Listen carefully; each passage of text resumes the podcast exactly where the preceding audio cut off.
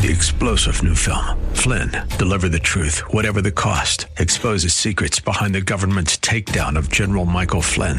Flynn knew what the intel world had been up to. He ordered the first audit of the use of contractors. This set off alarm bells. He told the truth. He was the most dangerous person for Donald Trump to hire. They had to get rid of Flynn. Flynn, deliver the truth, whatever the cost. Available now. Watch it today. Go to salemnow.com. Salemnow.com.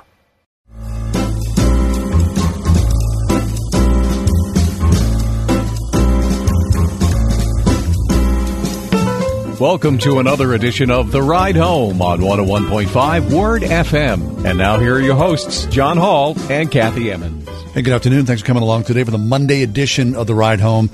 Horrible news out of Paris, France, where if you've not heard, Notre Dame Cathedral is burning. And uh, last reports, it looks like it may be a complete and total loss.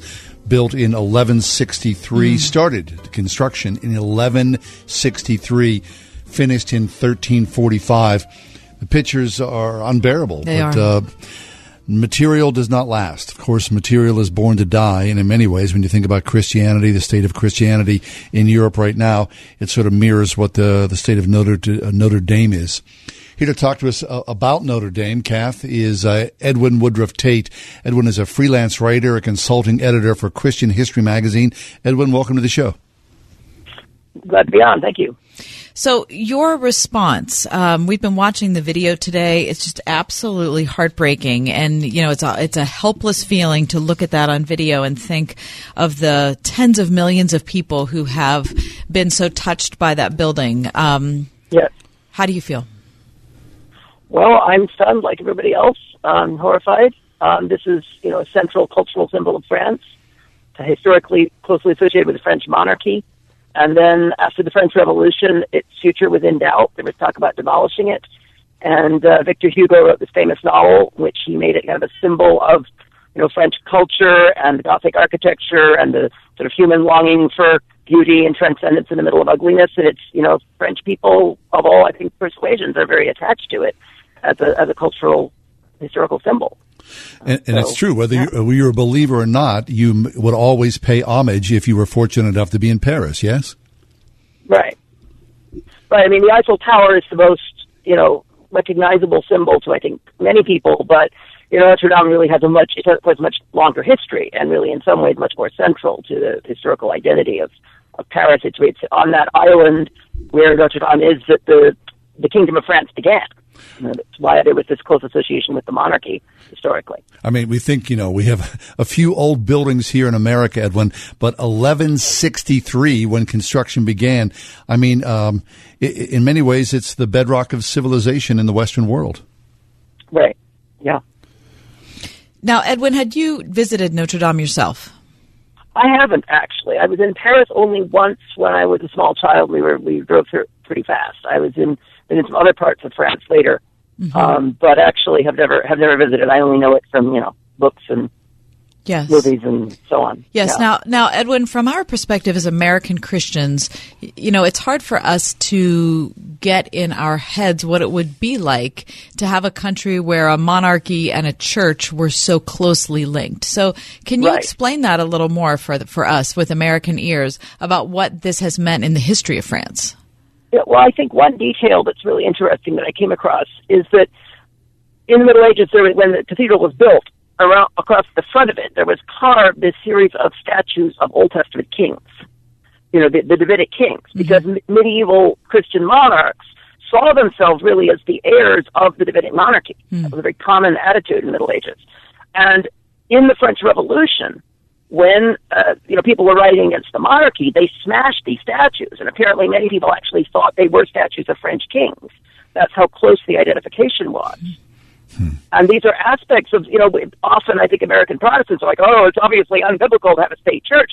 But to medieval Christians, they look at the Old Testament, you know, you've got kings and priests working together and the temple and the Davidic monarchy, and this just seemed natural to them. Right. right? It was a uh, what's fascinating is that when you see the stone edifice outside, of course, the, the, large population they themselves were illiterate.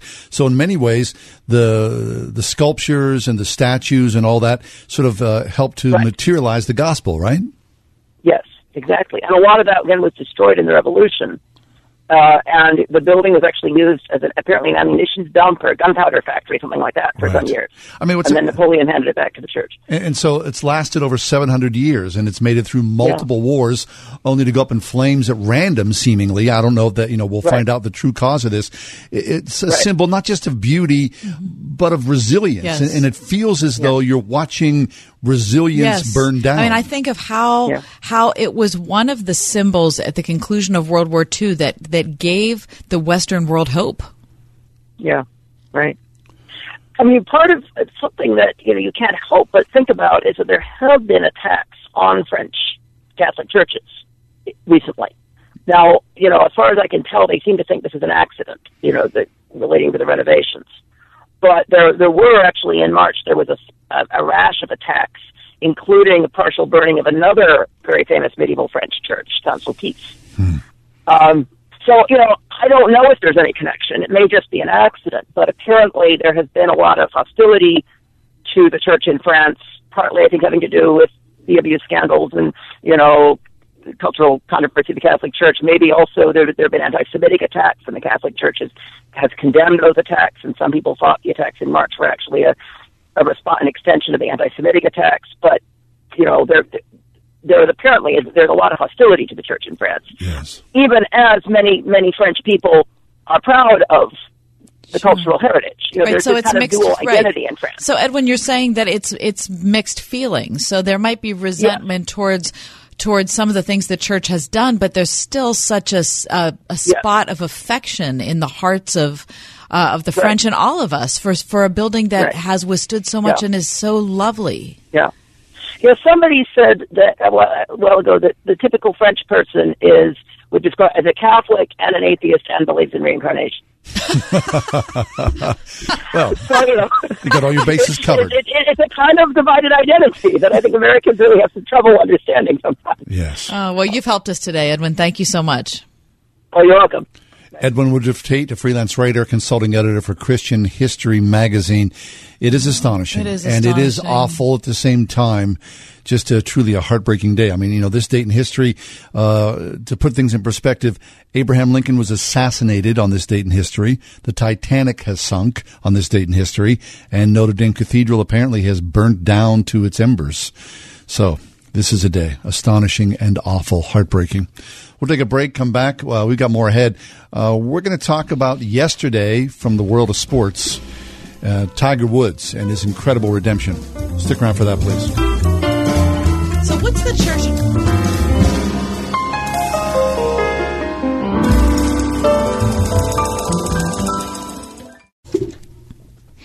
Obamacare, Trump Care, Affordable Care, Cobra. There are so many choices, but they all seem to bring one word to mind expensive. There are lots of changes happening in healthcare today, and fortunately, I know someone that's been on the forefront of health insurance for years. It's Todd Marley at Marley Financial. Todd and his team of professionals are licensed with virtually every healthcare provider in the country. They help to determine which plan is right for you, help you to choose the best plan for your needs, and then do so prudently. Don't need maternity coverage? Call Marley Financial. Have pre-existing conditions? Call Marley Financial. Want just catastrophic or just accident? You know the answer. And because they know how to design the plans, most of their clients save 30 to 60%, which can add up to several thousands of dollars a year. So, give Todd at Marley Financial a call, 724-884-1496. That's 724-884-1496 or on the web, marleyfg.com. 101.5 WORD. Men and women are waiting until later in life to get married, and many of them aren't handling their single years very well. Here's Marshall Segal. I think there's an increasing number of young people that are disillusioned with marriage. And I think divorce is the biggest factor here. That the only picture of marriage that they've known up close is really hard. We'll talk about being not yet married next time on Family Life Today. Tomorrow morning at 9 on 101.5 Word FM WORD. This Easter, Breakthrough, starring Chrissy Metz. Boys, get off the ice! He's been underwater for 15 minutes. The odds were against her son. He's had no pulse for over an hour. Until his mother's prayer Please send her Holy Spirit to save my son. proved the impossible. We've got a pulse! On April 17th. I don't believe John will survive the night. Discover the incredible true story. You don't know my son. Of an extraordinary miracle. He is a fighter. Breakthrough. Rated PG. Parental guidance suggested. For tickets, go to breakthroughmovie.com. Here is your new Pella Lifestyle window when open. Here it is. Closed. The new Pella Lifestyle series is the number one performing wood window and patio door for sound control, energy efficiency, and value. Keep the outside noise outside. More peace and better rest for your family. Exceptional noise control for a quieter home. For a limited time, get 50% off installation and 12 months no payments, no interest. Call 888-77-PELLA, PellaPittsburgh.com. It's getting harder and harder to make sense out of today's headlines. To stay on top of breaking world and national news with a Christian worldview and a faith based perspective on what it means, turn to ChristianHeadlines.com. Log on to ChristianHeadlines.com for the very latest news and then sign up for our free daily newsletter to stay one step ahead of what's happening. Get out of the mainstream media rut with top news and positive headlines every day with ChristianHeadlines.com. Most clubs you join require an initiation fee or a club membership, but not the Word FM Discount Shopping Club. No, in our club, you save as much as half. That's right, 50% on gift certificates and items from local restaurants, health services, and much more. All from the comfort of your computer or smartphone. Log on now to wordfm.com slash shopping, and I'll see you at the club. Thank you. What if I told you that a tornado was going to happen tomorrow, right where you live? That it would touch down at exactly 3:17 p.m. and I told you the exact path it would take. You would of course prepare. You would talk with your loved ones and you'd make a plan today. It's true. I can't tell you a tornado will strike tomorrow, but shouldn't you have a plan anyway? Go to ready.gov/communicate and make your emergency plan today. Don't wait. Communicate. Brought to you by FEMA and the Ad Council. Ten years ago, Tiger Woods was the talk of the sports world. He was on his way to a crushing Jack Nicklaus's record 18 major championships, but controversy, injury, inconsistent play, and, well, just uh, being a goofball in many ways derailed the train. That's a nice way to put in it. a pretty major way. For many years, Tiger Woods then became the definition of toxic masculinity, the womanizing, the wild partying. He was all that and more. But as you watched, if you did watch the Masters unfold from Thursday through Sunday, there were many, many millions of people around the world who were rooting for the redemption of Tiger Woods, and it has come to pass. Here to talk to us about that is Ian Gunn. Ian is an attorney and a sports writer and has joined us on the air before. Ian, thanks for being with us again today. Thanks for having me, y'all. Ian, I spent a lot of my free time in my life watching golf. Uh, my dad was a big golf fan. My uncle was a big golf fan. And so as I was a little kid, I mean, I, I've, I've, I have never missed the Masters in my entire life.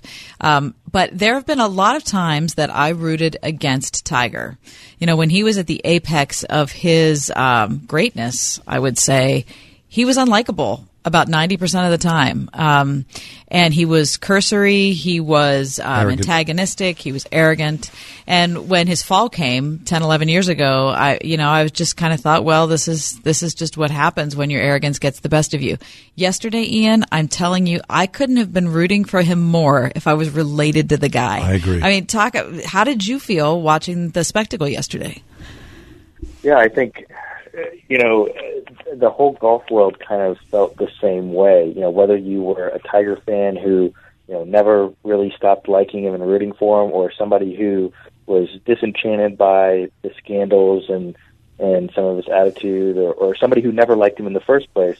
Um, I think everybody it, it was a, a combination of factors. You know, one you have the you don't know what you've got till it's gone factor, which is you know he the way he performed when he was in his prime we still 10 years later have never seen anything like that. Mm-hmm. and you know a lot of fans miss that. But also there's there's this sense that I think a lot of people have which is that Tiger is a very different person. Um he's you know much more chastened from his scandals and his injuries. He's much more humble. Uh he's a better friend. You, you saw that with many of the other pro golfers standing behind the green to kind of celebrate with him and congratulate him, which is something that you know never really happened with any of his previous victories, as many as he's had. Right. Um, there's a sense that he's a better family man. You know, he talked openly about how important his kids were. You know, obviously, I think everybody could see the emotion uh, related to you know his family celebration afterwards, which is not something that we really felt like from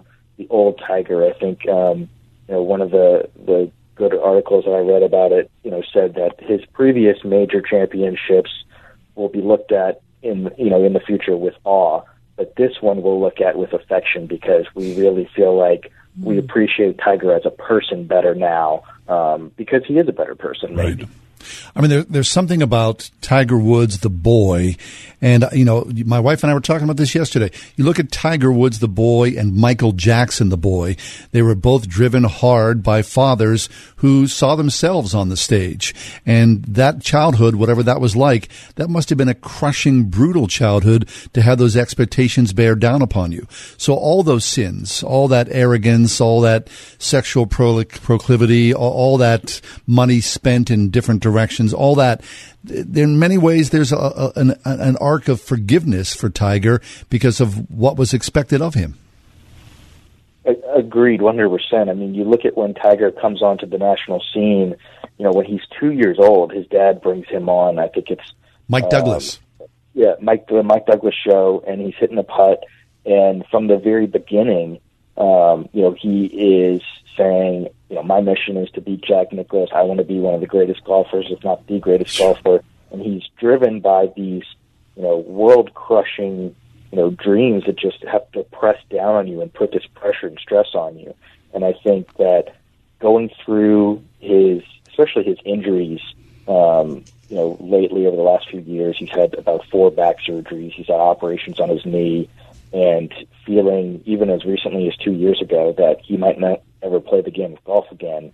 Um, I think has made him very appreciative over the past year of just being able to get out and enjoy the game that he grew up with and it, it, you can sense it as a fan, as someone watching golf, that he's really enjoying the game that we all love to play, that we all love to watch uh, in the way that we do when we enjoy it. And it's not this thing that he feels, I've got this pressure to catch Jack Nicklaus, I've got this pressure to win. He really feels more like I am going to enjoy the game that I thought I might never play again. As I was going hole by hole and, you know, watching this unfold yesterday. I was thinking about when Phil Mickelson won his first Masters, and you know, it was just the the weight of it was agonizing. You know, I mean, he just he'd been so close so many times, and uh, he, when he finally won, it was. I mean, that remember that crazy jump at 18? I mean, he looked ridiculous. It was unbridled joy. It was absolutely awesome, and, and I remember the interview with him afterwards when he got his green jacket, saying, you know, all the, however long this took that was part of the reason why this is so special. And I was wondering about Tiger. You know, he didn't say this yesterday, but I wonder if, you know, the last 11 years of embarrassment and pain and, you know, the devolving of his personal life all, you know, on the front of every, you know, website. I wonder if that has m- made yesterday even better. I, I think so. And if you if you go back to the fall um, when he won the tour championship, um, that was his first yeah. win mm-hmm. in in several years, and it was kind of the culminate. What we you know obviously now the Masters is the icing on the cake, but th- that was kind of the culmination of his comeback in the sense that it was his first time winning since he came back from injury. He said in his press conference after that that he that the you know the magic, the um, ability to win. That was so much more special to him because of what he had to go through. Right. And he, he talked about how you know some of the guys who had been you know had visited him uh, while he was hurt, while he couldn't play, and his, certainly his family who had seen him hobbling around. You know, he said they knew that this was so much more special to him because of what he had been through. And I think obviously it goes even more so for the Masters. Um, but you know, he, he talked about that a little bit more for when he won the Tour Championship. But I would say for sure that you know this one means more to him. They uh, he was asked several times in the press conference about um, you know what this where would he rank this, and he said certainly you know, he, he didn't actually provide a real ranking, but you know, he said it's got to be up there with the best of them because of all the you know trials and tribulations he had to go through before he could get here. No doubt. I mean, I think if, if Tiger did not win another tournament again, it would be enough because that, that journey to the back at the top of the mountain was incredible. Yeah, but for him, it's never going to be. No, enough. of course not. Now, you know, I think for uh, for a lot of guys, Ian, and maybe this is you know resonated with you as well. But you know, CBS played that clip where Tiger two decades plus ago was embracing his father Earl, and then as soon as Tiger won that tournament and made his way out of the crowd, he embraced his son, and there you saw Tiger the father, and that hug and those tears, the exultation. I mean, it was a sense of relief and gratitude all bundled up. And I think you know any any guy who's hugged his dad and then hugged his sons, you see yourself in those same bookends. Yeah, absolutely, and and it was just special too to see. You know, it wasn't to see Tiger's son run up to him to see that the kids recognize how much this means to them, and you know, it's a totally different perspective for them because they have, as, as he said before, they have never seen him, you know, win uh, until this past, until last year with the Tour Championship, and until this year with the Masters.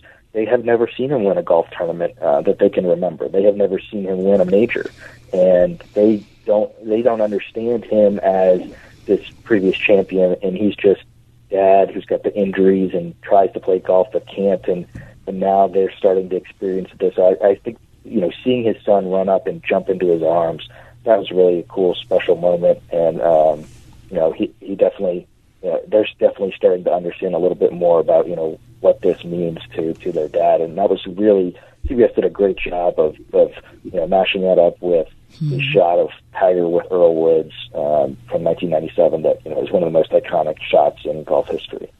Ian Gunn is with us, attorney and sports writer. We're talking about Tiger Woods winning the Masters yesterday.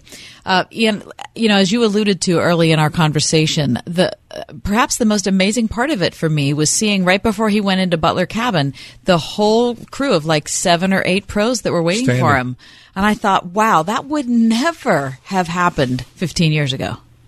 Yeah, and- and, you know what was really special about that too was it was a combination of all kinds of different things. So you know, after the tour championship win last year, a few of his buddies, friends of his on tour, stayed and congratulated him and um, on, the win and everything. But this was just it wasn't just people who he was close with and friends with.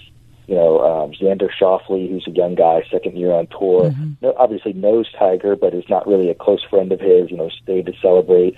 Um, Bernhard Longer um, was their former Masters champion, and he, he said uh, that they were in that he and Bubba Watson and a few Zach Johnson, a few other previous Masters champions were in the the uh, past champions locker room as the round was finishing up, watching the watching the final round and watching Tiger win. And Bernhard Langer said, you know, this is a really special moment for Tiger, for the Masters, for golf. Uh, we should do something. And so they decided that they would all don their green jackets, their champion jackets, and they would go out there with them. And so you saw some of them out there Yeah. with the other players. And so it was just a combination of, and, and Bernhard Langer is not a particularly special friend of Tiger's. You know, um, you know, they're friendly, but they're not close buds or anything like that. And he's a, certainly you know, two generations older than Tiger in, in the golfing world. You know, but uh, just to see the respect from the past champions, from the guys that he's friends with, from the young guys like Xander Schauffele, and all of them. Or Rickie Fowler, who look how close Rickie Fowler's come to winning a major and never has, Absolutely. but he was there too. Absolutely. And, and just to see all these groups of players pay tribute to a guy who, you know, 10 years ago, nobody would have been there. And now they're all there. Excellent. Uh, Tiger Woods, uh, famously a Buddhist, but uh, if anybody uh, could understand uh, resurrection after yesterday, you'd think uh, that'd be the first word out of his uh, out of his mouth. Yeah, I, I think so, you know. Um, and certainly as we have uh, the Easter season coming up, um, you know, with the idea of redemption and, and the fall, but then the resurrection, you know, certainly this is this kind of plays into that storyline. And Masters is the Masters is often held on Easter weekend. Um, didn't work out this year in terms of the timing, but um, I mean, it certainly was a special moment for uh, for that. Um, and I think that Tiger probably appreciates how things come full circle as well. Uh, certainly, apparently there's a bit of eucatastrophe. Yeah, uh, no in- kidding. In um, you know Molinari's tee shots and some of the tee shots that went in the water that you know Tiger said you know I wouldn't have been in the tournament if it weren't for Yep. uh, some of the mistakes the other players made. Something to be said for experience. players- Yeah. yeah, and Brooks Koepka even said in his post game interview, he said, you know, yeah, I hated to kind of make the mistakes, but it's it's a, a little silver lining that you know Tiger got to have this moment because of it. Yeah. Ian Gunsman with us. Ian is uh, an attorney and a sports writer. Ian, thanks for sharing your thoughts about yesterday. Thanks for having me on, John and Kathy. Always happy to talk to you all. Our great pleasure. Historic day. Really terrific day. Made up for the pain of today in some way. When wet weather is on the way, keep it dry inside with J&D waterproofing. Water seepage and a sinking foundation can cause major structural damage if left untreated. Joe Belanti and the team at J&D Waterproofing have the experience to correct your water problem with over 72 years in the industry. Call the Tri-State's premier waterproofing company now at 1-800-VERY-DRY for a free estimate and big savings on all waterproofing services for a limited time. J&D Waterproofing, 1-800-VERY-DRY. It's where the Sahara meets the Nile and the Mediterranean Sea. Only here exist the perfect conditions for growing the finest cotton in the world. I'm John Hall. Nowhere else can you find cotton so luxuriously soft and light, yet super strong and able to hold deep, vibrant colors, wash after wash. It's this very cotton Mike Lindell has used to create My Pillow's Giza Dreams bed sheets. Try them once and you'll never want to sleep on anything else again. And right now, get a special 30% off My Pillow Dream Sheets with free shipping. Use promo code WORD when you call 800-391-0954 or place your order at mypillow.com. 60 day money back guarantee if you're not completely satisfied. Call 800-391-0954 or visit mypillow.com and be sure to use promo code WORD for 30% off plus free shipping. Sweet dreams from My Pillow. Hi, I'm John Henne from Henne Jewelers. Since 1887, my family has helped people celebrate the most memorable moments in their lives.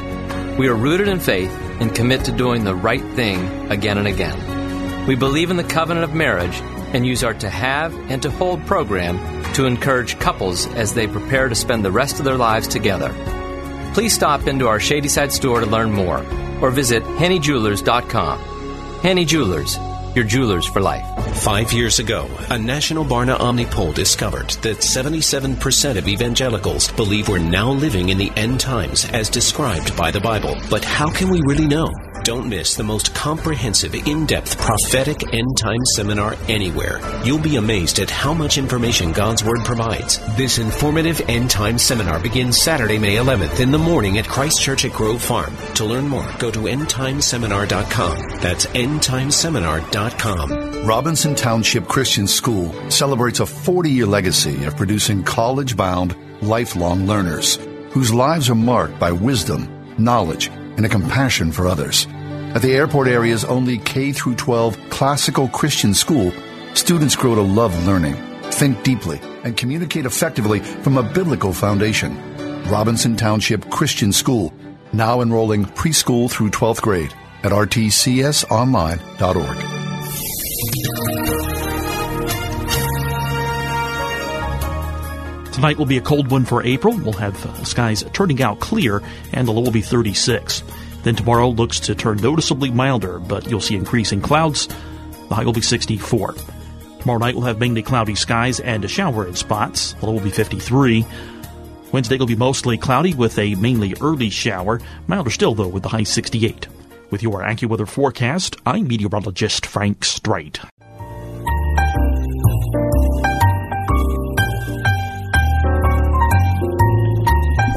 Hey, thanks for being with us on this uh, odd day, just a, a really weird day.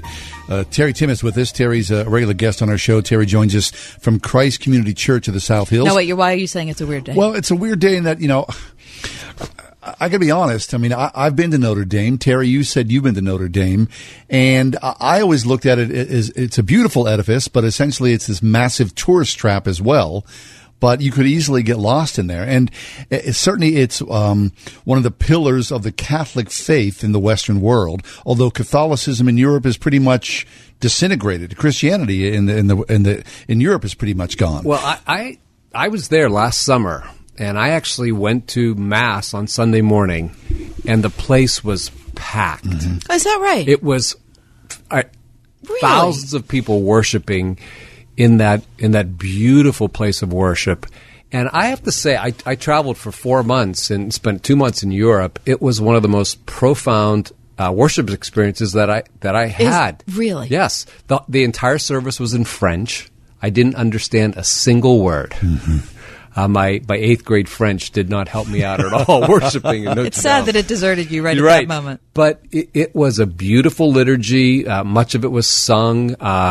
The the priest preached from the scriptures in French. Uh, communion was served. Uh, but one of the, the amazing things that, that I experienced that I will never forget, standing in the courtyard outside of uh, this beautiful place of worship, and the priest after the service came out and was praying for people in the courtyard, like literally Really? laying hands on people. And it was one of the most powerful pastoral acts I've ever seen in any place of worship. It was it was remarkable how pastoral this guy was. He just got done, you know, leading this liturgy for thousands of people, and he was just there in the courtyard spending time with people. It was it was a Wow. remarkable experience. Oh, incredible. Yeah, and in and being in different parts of the city and hearing the bells from the church ring and uh, this this call to worship, this call to prayer. Uh, so uh, I didn't see many active churches in Paris, but this this church had an active worshiping community Hmm. where uh, where God was encountered, and I personally encountered God there. Oh, fabulous. So how does that? I mean, tell Oh, it- tell us it- your it's- feelings it- now. it- it's very sad for me just to watch this uh, again. This beautiful, historic, resilient structure. Uh, Probably, I mean, they're talking about it not surviving, and just the the generations of God's people that have gathered in this place, and and what it will mean in a post-Christian, you know, uh, country and city to have uh, if this monument, so this uh, is gone. I, I, I don't know how it will impact. I mean, Christianity has has a small place in that city, as far as I understand. But, but to have this uh, this cathedral gone, I think will be devastating. I heard right before we went to air the the uh, president of France talking about how they would have to rebuild and they would have to rebuild right away. And he said, "Well, of course, we have no idea how we would do that or what that would look like." And I, I was just struck by what rebuilding a church in this culture in that in, environment. in that environment would look like versus when Right. that building was started. And and I actually heard just driving over here that they were talking in billions of dollars. I'm sure. billions. Uh, so where would that money come from? Uh, I have no idea architecturally. And, well, you would hope that it would spark a revival. Right, that you know the building, the, the the brick and mortar of the building would infect men's hearts, their souls. from, from the ashes, right? I mean, there's so many stories. Again, stories of redemption, uh, of of things that have been devastated, and yet yet. Uh, in God's economy, nothing is wasted. And how many stories of redemption uh, are, are there out there in the scriptures and in real life where things seem to be almost completely gone, and yet Mhm. there's still a spark of life that God then pours His Spirit out. in. so, who, God only so. knows. And I mean, it is, it is, as you said, John, an odd day as this is the, the week we call Holy Week. And this is, this, this massive monument, this symbol of the Christian faith is on fire be Yes. right before our eyes. Yeah, for the world to see. Right, right. Which is, you know, heartbreaking, but also who knows what will come of it. Right. I mean, it, it, it's getting the world's attention. Definitely. In this significant When's the last time we all watched the church burn mm. from this this perch? Never. Never. Never. So we'll see something different come from this. Oh. Isn't it a statement on life that a build? I mean, this is just a this is just a metaphor in a lot of ways that that building would survive everything it survived. World War One, World War World Two.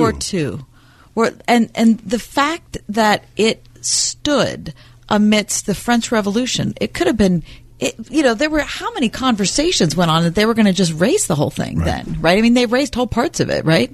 Um, our first guest, in fact, talked about taking down the statues of the Old Testament prophets outside of it, which I never knew about. Uh, but it survived all of that. And to think that it would be flattened by a construction accident. Perhaps. Ju- you think, and of course we're not sure, and, and who knows if they'll ever be able to determine exactly what happened. But doesn't that make you think this life is unpredictable? Right, and, and we live in this modern world where I mean, even even when I first heard about this hours ago, I thought, Surely oh, we'll be able they'll take care it. of Right. it, right? It, it's Right. it's a small fire, and and everything will be fine. I mean, this doesn't happen. No, it doesn't Uh, happen. And it, and it's a shame because of I, I do think one of the reminders is just this that we need beautiful things in our world in, in our ah, life. It just points us to the transcendent, does. majestic, glorious God. And and when we lose something of beauty, we our lives are diminished. Yes, and all of us mourn in accordance. We need to take a, a quick break. Terry Timm is with us from Christ Community Church of the South Hills. You're listening to Word FM and WPIT. We'll be back in just a few minutes.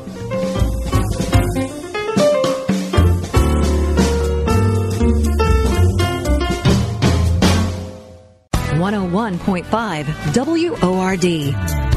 Hello, I'm Jack Graham, and I want to personally invite you to join me each weekday for PowerPoint, where we'll get down to the basics of what really matters life in Jesus Christ. Each day, I'll give you practical biblical steps for tapping into God's power for successful Christian living. So make plans to join me for a time of spiritual encouragement that will leave you feeling more alive in Christ. PowerPoint tonight at 9:30 on 101.5 WORD. Flo here with a word that's just weird. Terry cloth. Who exactly is Terry? And why does he get his own fabric? Did he journey below SPF 50? Fight off some weeds in his daffodils? Hmm. How about a word for everyone? Flotection. Yeah, I just made it up. But I'm not making up how great it feels when me and Progressive protect your new home. Ever think of that, Terry? No. Terry only thinks of himself. Save an average of 17% on car insurance when you bundle home and auto through Progressive. Progressive Casualty Insurance Company affiliates and other insurers. Discount not available in all states or situations. This Easter, Breakthrough, starring Chrissy Metz. Boys, get off the ice! He's been underwater 15 minutes. The odds were against her son He's had no pulse for over an hour. until his mother's prayer Please send her Holy Spirit to save my son. proved the impossible.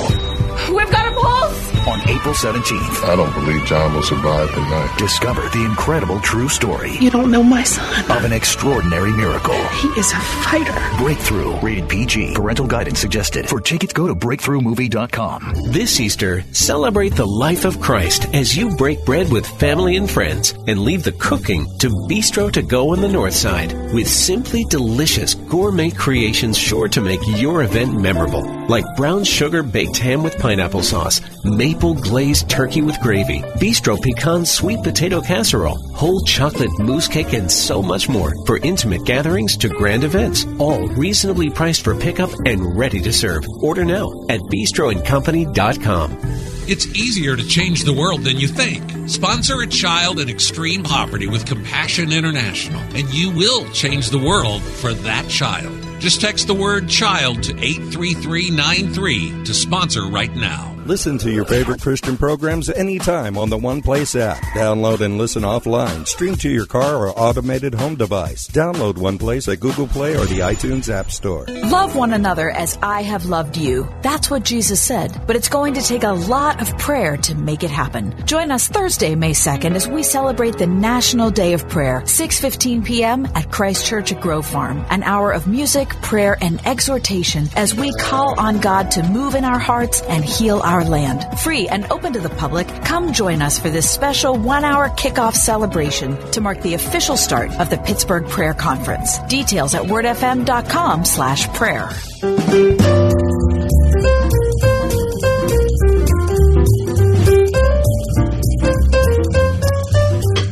Terry Timm is with us from Christ Community Church of the South Hills. We're talking about the burning of uh, the Notre Dame Cathedral. And of course, yesterday was Palm Sunday, and here we are entering into Passion Week or Holy Week.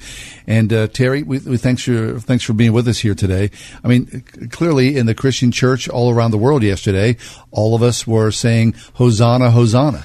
Oh, eh, Palm Sunday is one of the most festive Sundays out of the entire year. I mean, uh, probably other than Easter, it's the most festive, joyous, raucous Yes. uh, worship gathering. Great celebration. I mean, you know, how many churches? I, I saw a number of churches yesterday. They had live animals. They had the donkey. There was a church in my community that brought Really? a donkey, and I, I did a donkey one time. You really don't want to do that. it's a lot of variables. Most churches only do a donkey once, and then they learn from that. But it is it is it's a grand celebration.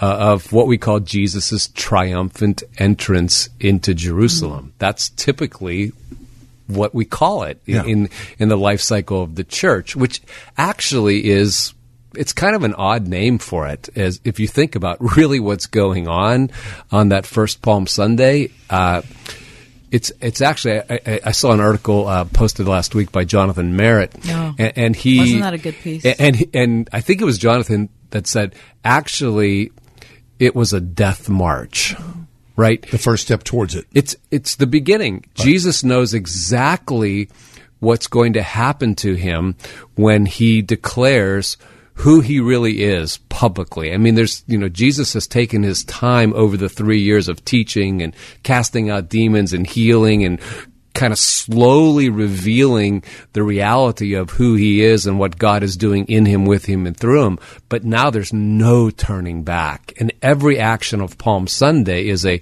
specific action to declare, I'm the one that you have been waiting for, and I'm the kind of Messiah that you never dreamed God would actually send. And it's the beginning of, you know, beginning of the end for Jesus in his earthly life. And sadly, in a lot of ways, it's not the kind of savior you wanted.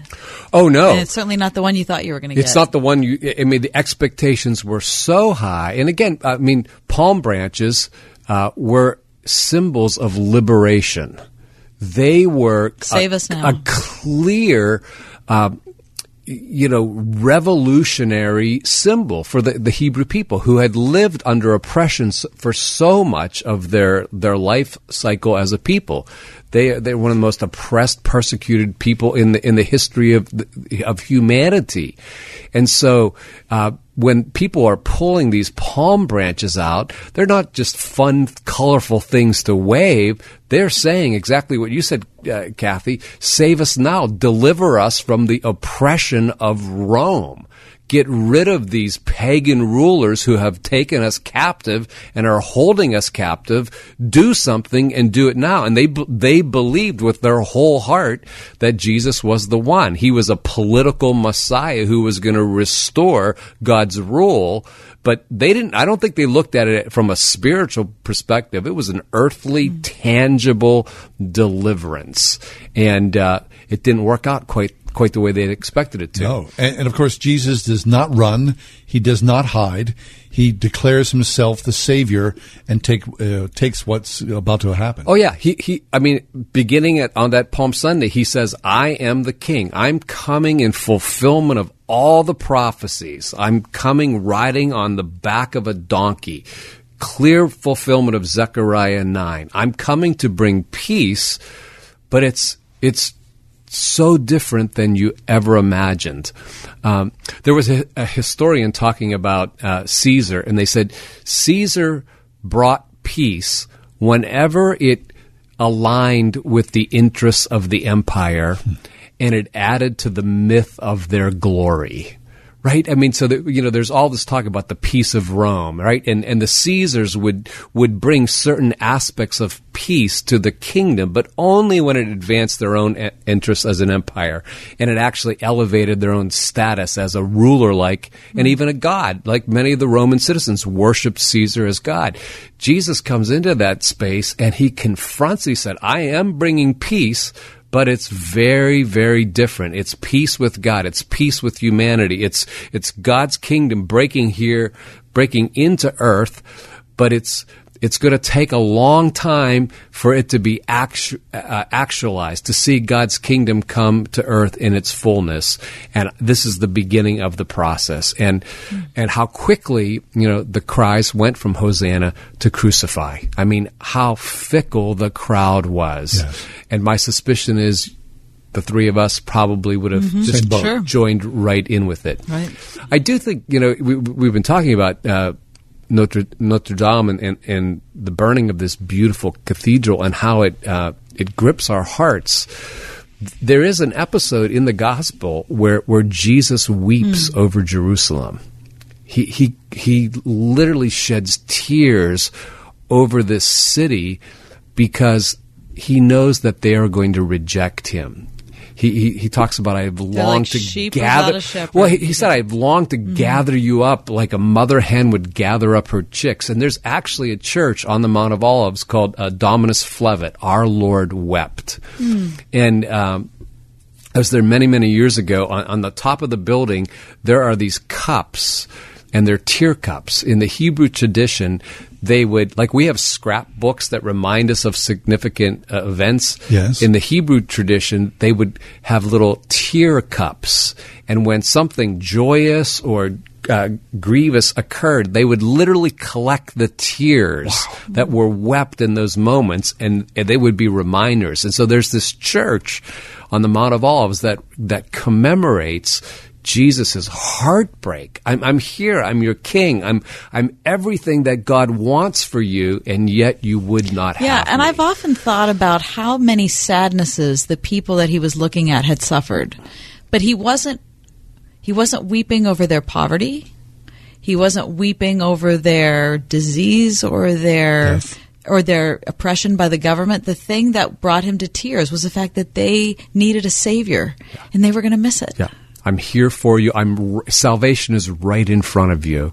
And yet you cannot see So it. close. You won't open your hearts to to what God wants to do in me, with me, and through me. Yeah, and then I think maybe we often, not that we cry over the wrong things, but maybe we don't cry enough over the fact that the people we love who, you know, suffer or have economic problems or relational problems, whatever it is, all those things are so sad. But the real tragedy of it is when we have a savior and we just can't say yes. Yeah. Who who wants to be with us and wants us to be with him so much that his heart would break over that. You're right. I mean, all of those things are real. Poverty, are. oppression, demon possession, all of those all- things. it's all tragic. But Jesus, like, hey, I just, I want to scoop you up. I want to bring you unto myself, and you would not allow me to do that. You've missed the intimacy that God wants to have with each each of you and all of you. So Terry, uh, Palm Sunday yesterday. Here we are now. You know, for a lot of Christians, we'll, we'll look towards Monday, Thursday, Good Friday, Easter Sunday, of course. But there is this Monday, Tuesday, Wednesday, this gulf of time. What does that look like for you? How are you as you work through this Passion Week or Holy Week? Do you absorb all this uh, as far as your prayer life and your worship? Is that anything different these few days as opposed to later on? Yeah, but that, that's a fascinating question because there there are these big events that come Thursday, Friday, uh, and leading in, into uh, into into Sunday. And even in the Gospels, there's lots of activity. Yeah. I mean, when you look at the Gospels, they're uh, Palm Sunday event, and then there's still many, many chapters. So Jesus is active even in those final days of his life. He, he's he's busy teaching or busy spending time in, in John's gospel, the farewell discourses that we that we find in in John 14, 15, and 16. Um, one of the things uh, that that I'm doing, and actually our congregation is doing, we're, we're working through a 40 day devotional called the Repentance Project, which is a is an exploration into the the history, our own history as a nation regarding racism and slavery, and so that that's been a constant you know discipline for me over the 40 days of Lent, and I'm going to continue to uh, work into that. This morning, uh, I was actually reading I was reading uh, Martin Luther King's Palm Sunday sermon from 1957, and uh, it, Dr. King said the central test, and this hit me right between the eyes. The, the central test of the Christian life is the transition from "not my will" to "nevertheless." And Dr. King in this brilliant way that he had with words. He said that is that's the thing that that really defines our faith. When That's where the rubber when we the road, follow Jesus who said in the garden, "Not my will," but then he said, "But nevertheless, your will." not mine. And that's really, I think that that's where I am over the next couple of days. I'm really thinking about Surrender. how often do I exert my own will rather than seeking the will of Jesus. And, and that's my heart for this week. We need to step away for just a few minutes. Stay with us. Terry Timm is with us as well. Not thy will, nevertheless. Stick around on this uh, heartbreaking day across the world as cathedrals burn. Stay with us. This Easter, Breakthrough, starring Chrissy Metz. Boys, get off the ice! He's been underwater 15 minutes. The odds were against her son He's had no pulse for over an hour. until his mother's prayer Please send her Holy Spirit to save my son. proved the impossible. We've got a pulse! On April 17th, I don't believe John will survive the night. discover the incredible true story You don't know my son. of an extraordinary miracle. He is a fighter. Breakthrough, rated PG. Parental guidance suggested. For tickets, go to breakthroughmovie.com. It's so nice now that the kids are asleep. Cheers. We got the kids, our house, a stable income. Checking off all the boxes. But there's one box we haven't checked off What's that? life insurance. We don't need to think about that now. We're young. That's why now is the best time. Life insurance gets more expensive the older you get. But I don't have time to do a blood test. It's such a hassle to meet with someone just to get a quote. Not with Ethos. Ethos? It's a modern kind of life insurance. You just answer four quick questions at getethos.com and get a free instant quote. No pushy salespeople. And no medical exams required for policies covering under a million dollars. You can apply online in just 10 minutes. Ten minutes. Let's do it. Hmm, but then what will we do for the rest of the night? I'm sure we can think of something. Get your free instant quote and submit your complete application in minutes. Just go to getethos.com. That's E T H O S. Getethos.com. Getethos.com. I'm Alexandra. I'm the styling director at Guild Group. I've always believed that when a woman is in an outfit that she loves, she not only looks amazing, but she feels amazing too. What am I working for? To inspire confidence through style. At ADP, we're designing a better way to work so you can achieve what you're working for. HR, talent, time, benefits, and payroll, informed by data and designed for people. Learn more at design.adp.com. At Extreme Car and Truck in Bridgeville, find extreme accessories for all your dirty jobs like hauling landscape supplies. Protect your vehicle with spray on bed liners, tonneau covers, WeatherTech floor liners, and more. Say goodbye to dirt and grime inside and out with extreme detailing. Plus, lift kits, electronics, and remote starters. Always a favorite. Extreme Car and Truck in Bridgeville for the extreme in all of us. At extremetruck.net. Share, like, comment, tweet. Are these foreign terms to your business? They may not be to your competition and the reason you're losing sales. We're Salem Surround. We take the mystery of digital marketing off your shoulders, letting you run your business while we deliver customers. We offer a free analysis of your digital marketing effectiveness and suggest methods that could dramatically increase your sales. Learn more by logging on to surroundpittsburgh.com. Surroundpittsburgh.com, connecting you with new customers.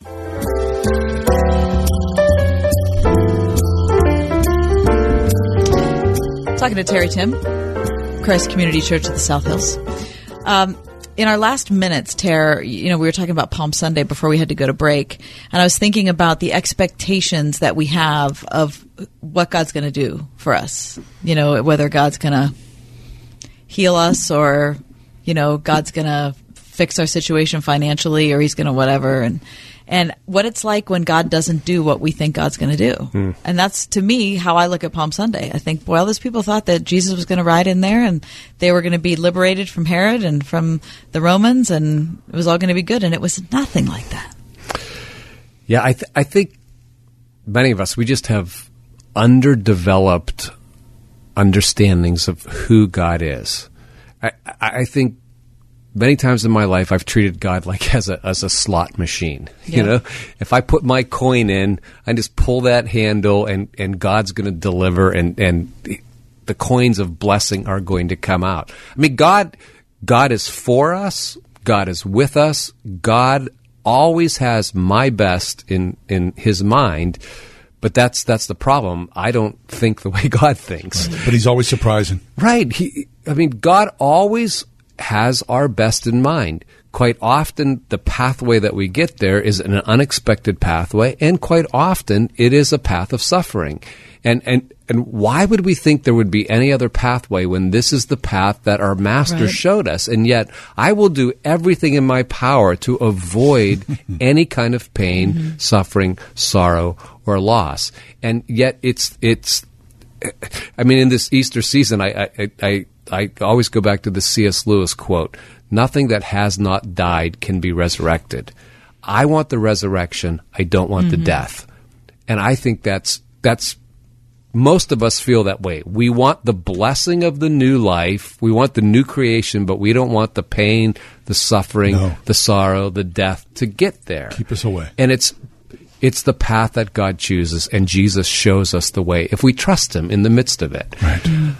And so there it is today. As Notre Dame burns, we, we look to the ashes, but know at some point beauty will rise from that. It's th- it, that's God's way of acting in the world, and I trust it will be God's way of acting in our lives uh, this Easter season. Amen. Hey, coming up in our five o'clock hour, five thirty, we're talking to Abby Johnson. Uh, John and I saw her movie Unplanned last week. It is an absolutely terrific thing. But we're going to talk to Abby about her own personal story coming to uh, coming to life in theaters, and also in a little bit, David French from National Review. Very nice. It's going to be a Terry good Timm. five o'clock hour. Thanks, Tara. Great to be with you. Thank you. Terry Timm, Christ Community Church of the South Hills.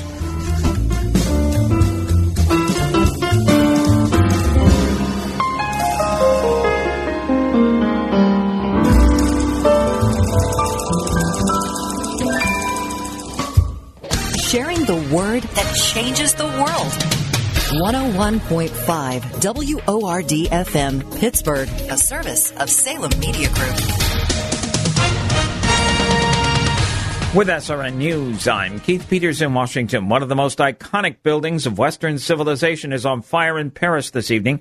The Cathedral of Notre Dame, one of the centerpieces of Parisian life, is ablaze, toppling its spire and spreading to one of the church's landmark rectangular towers. Shock, sadness, and heartbreak are almost a universal reaction from around the world at the swift blaze which has consumed much of the iconic Gothic cathedral. Flames and black smoke were seen shooting from the base of the medieval church's spire Monday afternoon when the fire was reported shortly after 6 p.m. Paris time, minutes after it had closed to the public. There have been no reports of injury. France's President Macron is reported on site. George Manzani reporting. On Wall Street, the Dow down by 27 points to close at 26,384. The Nasdaq dropping by 8 points. The S&P declined 1. Oil dropped to 63.40 a barrel. This is SRN News. This is the entertainment answer. This is Us star Chrissy Metz gives one of her most emotional performances yet in the faith-driven film Breakthrough. When her 14 year old son drowns in a lake, a faithful mother prays for him to come back from the brink of death and be healed. And my son can hear you whether you believe it or not. From now on, I don't want anybody saying anything negative about his prognosis in this room. Breakthrough, rated PG in theaters April 17th. For this entertainment answer, I'm Matt Mungle. The backyard's looking great, Rob. Thanks, man. I was planning on adding a deck too. Know any good contractors? Why don't you just ask Home Advisor? Home what?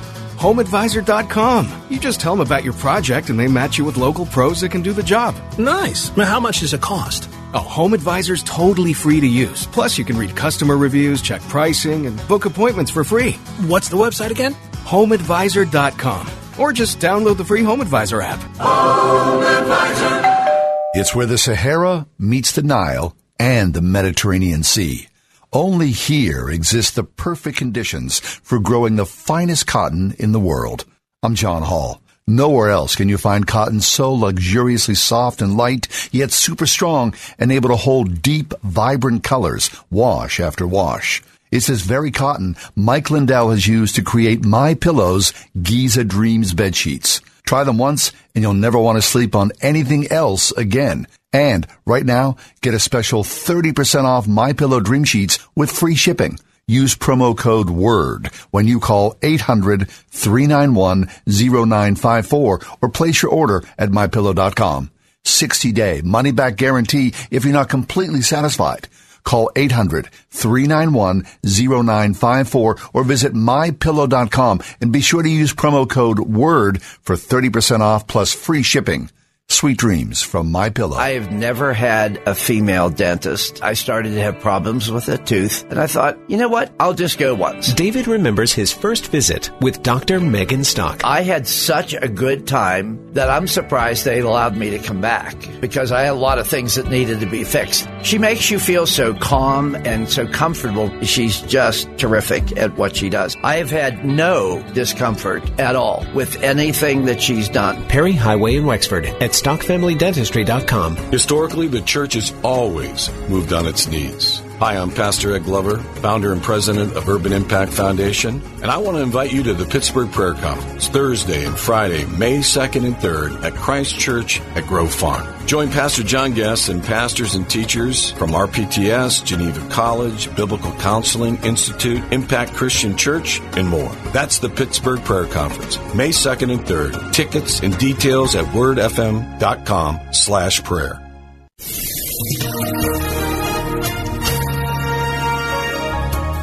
Tonight will be a cold one for April. We'll have uh, skies turning out clear and the low will be 36.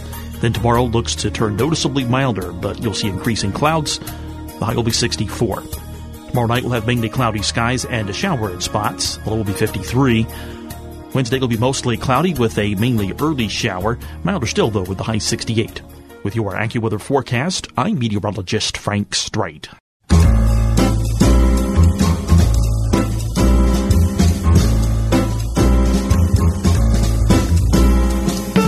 Welcome to another edition of The Ride Home on 101.5 Word FM. And now here are your hosts, John Hall and Kathy Emmons. Good afternoon and welcome. A terrifying manifestation of the truth of Judeo Christian life in Europe. They say that we are aflame and powerless to quell the fire. Mm. We watch in horror as our country burns. Notre Dame Cathedral, as you may have heard, is on fire, and um, the reports are saying it may be beyond repair, which is absolutely shocking. If you've ever had the uh, the privilege, the luxury to be in Paris, France, and visit uh, the Notre Dame Cathedral uh, since 1163, when construction started, to today, it has stood as a, a beacon of Christian life in a, a once Christian nation. If you missed any part of our four o'clock hour, we uh, we urge you to find our, our podcast on iTunes and also on our website at johnnycathyshow.com. But we talked to uh, Edwin Tait, who's a freelance writer and an editor at Christian History Magazine, about the unique place that that building had, um, not just in the church history of France, but in the political history of France, because in many ways, in a way that we can't understand in America, those are closely linked. They so the, are. the the monarchy historically in France absolutely tied to that building, and even as you were talking about there being a retreat from Christianity in France, that's that building held the affection of every French speaking person and, and all the other tens of millions of people who've walked through the doors. Right. And I loved it and was never there. No, of course. I mean, so watching it burn is just absolutely so very, very sad. Just very sad. So you never know, right? I mean, we think that um, we know the ways of the world, but who knows what this debacle will spark. Perhaps mm-hmm. there will be, as people in France examine their own conscience and see their own brokenness and fallenness and go, well, maybe this is a sign that we should return to God, and who knows where this will lead. Yeah. I mean, that's what I can take from this that I think is optimistic at best. Well, Terry Timm, who was just with us, and uh, he he was with us in the second part of the hour that you can also catch in the podcast. He said that he was there worshiping just a couple years ago in a packed house. Um, so clearly, there's a vibrant community there, and you know God's blessings on them as they try to figure. I, I can't imagine how you start after something so catastrophic, uh, such an unbelievably historic place. Um, and you know, let's pray for all the firefighters, everyone who's involved in this right now. Right. I mean, and that would be the blessing that no one was yeah. injured in this fire. But to, to think of all those, uh, all those hundreds and hundreds of years, and what that would be like to rebuild something that was central to French life. Yeah. Yeah, so as we as we all you know pay attention to what's happening in Paris and pray for everyone involved, uh, police leadership and and those who are fighting the fire and those in uh, political leadership and just the average French person who's just absolutely devastated to watch this happen. Mm-hmm. We also think about yesterday being um, Palm Sunday, and also being a one of the most historic days in sports I can remember, John. I think so, too. You know, I think back of you know. Um, I remember when Phil Mickelson won the Masters. It was his very first major, and that was a huge deal in the world of sports. Um, and Tiger just being an, an omnipresence at, at the top of every leaderboard for a decade. I mean, he just was he was unbeatable. And then, of course, 11 years ago, the news came out that he had had a fight with his wife. His wife and blew out the back end of the, the Right. his uh, Cadillac Escalade with a with a golf club. Right, because she was so furious. And of course, the question was, well, why is she so mad? And then Oh. we found out way more than we ever wanted to know about Tiger Woods' personal life. And isn't it fascinating that for someone who, you know, was, uh, he, he's always said he was raised in Buddhism. Um, he was incredibly successful in his professional life. He was, he was famous world over. That collapse of his personal life was the collapse of his professional life. Yes, they, went hand in hand, and really, And that was it. uh, as little as you know, not not even that long ago, a few months ago, the idea that Tiger would somehow come back and win a Masters seemed improbable Oh, at best and impossible, most likely. But there he was yesterday, putting on the green I, I jacket. still I still can't believe it. You know, so the question's been for the last eleven years: Would Tiger ever be able to come back? No. So he's had what four knee surgeries, four back surgeries. Um, as his, you know, none of us have any access, nor do I want to know anything about how he has rebuilt his personal life. Um, but as he was trying to rebuild his body, as he was trying to find a way to to work through all the back pain he had. I mean, I remember watching a golf tournament where he collapsed on the fair. In fact, that little clip in the Nike uh, ad that they put out today, Yeah. in reflecting on the Masters, has that clip Exactly. of him collapsing in a fairway, And I mean, look- just in abject pain. And how long ago was it that he was pulled over and that there he was Right, for DUI. over? Right. I mean, he was already you know high on painkillers. Yeah, maybe four with years a ago. mugshot. I mean, Right. that, th- th- not, not a pretty sight as and well. anyone who's had back pain can imagine how you'd Of be strung out on painkillers, right? Well, you look at the opioid epidemic, epidemic, and you think, sure, you know that guy. Everybody knows that guy. Right. So there he Right. is. And anyway, think- so the conversation always was so he before all this happened, he was chasing Nicklaus's record. Um, and was he going to be able to make it? Was he going to be able to, to, you know, have as many majors as Nicklaus? And then all this happened and I, every time someone asked that question, I thought, well, he's never, obviously he's never going to win another major. play well, He's never going to win another major. He's never Right. going to win, win one. kind of expected. Listen, as I watched that yesterday, and I, I shared in the first hour when we talked to Ian Gunn about uh, about Tiger Woods that I never, I, I didn't dislike him most of the time, but I never rooted for him. I never did because After- he was after the fact. Yeah, no, even before. No, oh. before I knew anything about his personal life, he was just an unlikable golfer. Mm-hmm. He was arrogant. He he was Rust. not. He was not. A, and I know a lot of golf. No golfer is a team player, so to speak, unless you're talking about the Ryder Cup. But they're individual players. They're independent contractors. I get that. But he was just unpleasant. He, you know, would you know yell at people. He, you know, throw his clubs. He'd curse. That's just all that stuff that was disinteresting to me yesterday. I rooted for him like it was my whole job. Heck yeah, of course. Because you want everyone. Everyone so wants excited. to see redemption. Oh, my Everyone God. wants to see a second chance or a third chance. Okay, but not everybody. Because I heard a lot of people today talking, and of course, reading a lot of stuff online, people saying Tiger Woods doesn't deserve a second chance. Tiger Woods was uh, a manipulator. He treated women horribly. He didn't care about his wife. He didn't care about any of his anybody who played around him. What do they know? But I don't walk in the man's shoes. So who am I to say, oh yeah, that guy doesn't deserve this? I don't know the guy. I'm just reading the sports pages and watching CBS and the Masters. So when I see someone, look, all you got to do is look at the own wreckage of your own life. Who among us is, is perfect, of mm-hmm. course, right? I mean, we're train wrecks. That's plain and simple. The only difference is our train wreck is not on national television or on international media. So you can sit back and go, he doesn't deserve this and he doesn't deserve that. Sure, I get that. It's easy to, to hate the villain. But at the same time, it is easy also. Well, it's not easy, but you want to root for the guy to reinvent himself and have another shot. And when you saw Tiger yesterday hug that 10 year old son of his. Didn't you want to say, gosh, I cried. take this chance, take this chance, Tiger, and just allow God to completely rework your life? got that right. Because this is such a triumph of fortitude. The fact that he, I mean, yeah, we can. Uh, I'm sure he would give all sorts of tributes to his doctors and the, especially the, his last spinal surgeon. I get all that. But listen, there's something inside that person. He said yes every single day to his physical therapy, to his occupational therapy, to everything else he's done. And he has been a tireless, a tireless advocate for his own career. You got, I just love, I love it. Good for him. I agree. I was thrilled. Me too. I So cried when, when he, when he put it in on 18. Yeah, I think he did as well. We'll take a quick break, come back. David French from the National Review will join us. We're going to talk about, of all things, Chick fil A and Yale. The culture wars continue. Stick around. It's Word FM and WPIT. 101.5 WORD. Men and women are waiting until later in life to get married, and many of them aren't handling their single years very well. Here's Marshall Segal. I think there's an increasing number of young people that are disillusioned with marriage.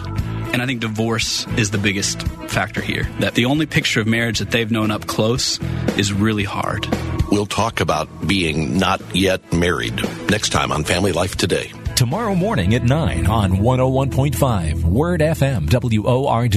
It's Better Together, the exciting daily half hour talk show by women and for women. Coming to TBN weekdays starting April 22nd. It's good friends like Laurie Crouch, Christine Caine, Kari Jobe, Victoria Osteen, Lisa Harper, and many more. It's more than just a TV show, it's your daily destination for love, friendship, encouragement, and community. Starting Monday, April 22nd at 1.30 Eastern, only on TBN. Text Together to 316 316 to join in. That's Together to 316 316. They didn't teach us this in Bible college.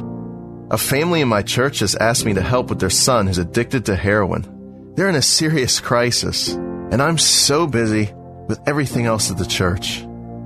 How do I help them? For over 50 years, Western Pennsylvania Adult and Teen Challenge has come alongside local pastors to help them in the fight against addiction in their congregations. Call 724-265-4100 now. Western Pennsylvania Adult and Teen Challenge, bringing wholeness to the hopeless. Creation Fest 2019 is coming. Join us with your family and friends for a weekend of worship like no other. Over 70 artists like Skillet, Hillsong Worship, Crowder, Elevation Worship, Kari Jobe, 10th Avenue North, and Mandisa, as well as over 15 speakers like Bob Lenz, Reggie Dabbs, and David Nasser.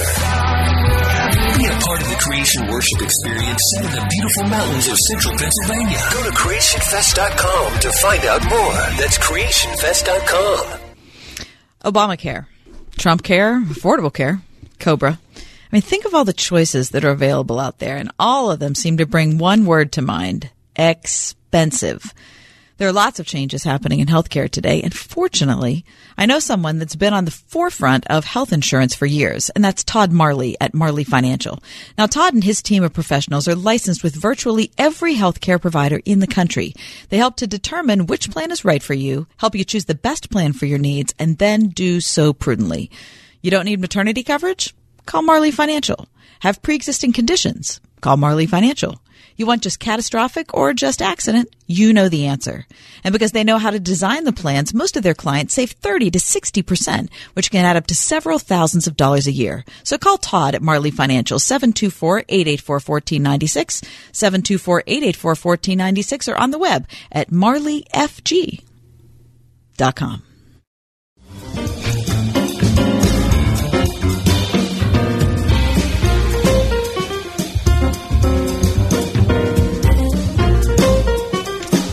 David French is with us. David's a regular guest on our show. He joins us from the National Review, where he's a senior writer, also a senior fellow at the National Review Institute, a veteran of Operation Iraqi Freedom. David, welcome back. Thanks for having me. I appreciate it. Always good. So, David, uh, you know, another day, another story about Chick fil A What the heck? being tur- turned away from some other place. So, you know, I think it Yes. was, I think it was, I think it was San Antonio. The airport there, and then the the city council. That's where they decided, oh no, we can't possibly have a food court at the airport if we include Chick Fil A because they're a bunch of haters, and so we can't have them there. And then it was Buffalo, and then uh, San Jose, and I believe that where San Jose landed is they were going to allow Chick Fil A to be there, but they were going to fly rainbow flags on both sides just so they could.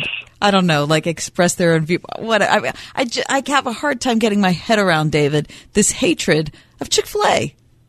Oh, I know. Well, You know, I say there's a couple of things going on here. One, back when this first uh, got going, like 2011, 2012, it was in the middle of the uh, gay marriage fight, and so uh, people were furious at uh, Chick Fil A COO and founder, or, or, or you know, Chick Fil A's president and COO for his statement regarding statements regarding same-sex marriage and his support of kind of cultural organizations like FRC, the Family Research Council, and so that turned, you know, that was sort of Chick Fil A battle round one, and Chick Fil A kind of backed away, even though its customers came out in force and, and supported it in large numbers. It, it backed away. Now, Chick Fil A round two, in a way, is even more ominous than round one.